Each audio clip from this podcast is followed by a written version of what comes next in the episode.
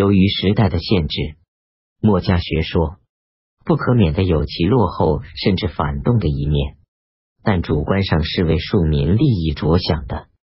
秦汉统一以后，统治者把它看作危险的学说，彻底禁绝了。从此没有人再讲墨学，《汉书》一文治理秦汉无一墨学者。墨家的政治活动是失败的，这给庶民们一个教训，就是反对统治者的压迫，除了对抗以致武装起义，不可能有其他方法。后世农民准备起义，往往秘密成立宗教色彩的团体，比当初墨家的结社是发展了。封建统治阶级能扑灭妥协性的墨家，但永远不能扑灭农民的起义反抗。简短的结论：东周是初期封建社会发展并开始转化的重大时期，推动的力量主要是大小宗族间的兼并战争。宗族是氏族残余与封建剥削相结合的一种制度。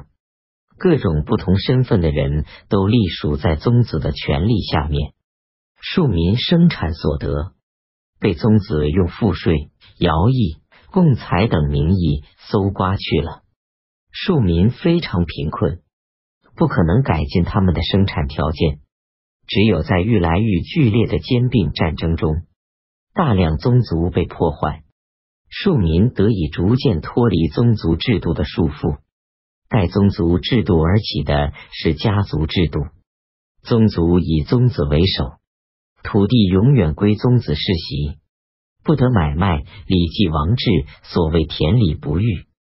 家族以父为首，父死后兄弟分家，个人所有田宅可以自由买卖。这是领主土地所有制转化为地主土地所有制。东周时期。正是这种转化的开始。由于铁制农业工具的使用，生产力提高了，私人开垦荒地，即归私人所有，地主数量不断增加，促使宗族制度加速趋于崩溃。由于生产工具的进步，宗族制度的破坏，大国疆土的扩大，以及居住中国境内非华族与华族的融合。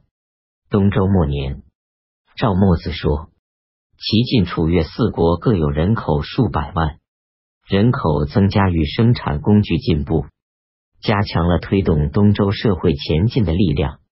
东周社会发生巨大变动，各阶级阶层都出现了杰出的代表人物。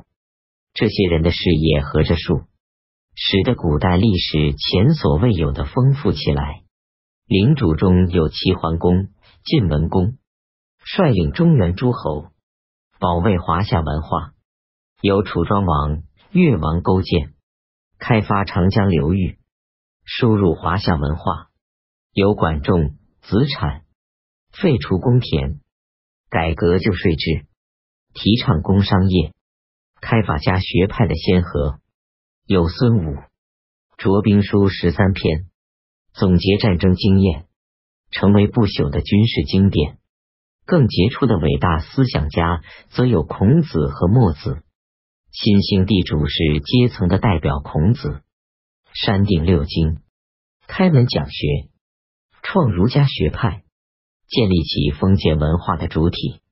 墨子代表劳动群众的政治要求，创墨家学派。墨家在东周末秦汉前领主统治没落，地主未取得完全统治权的空隙中，曾与儒家并存并显。秦汉地主政权确立，地主压倒了庶民，因之儒家独盛，墨家消灭。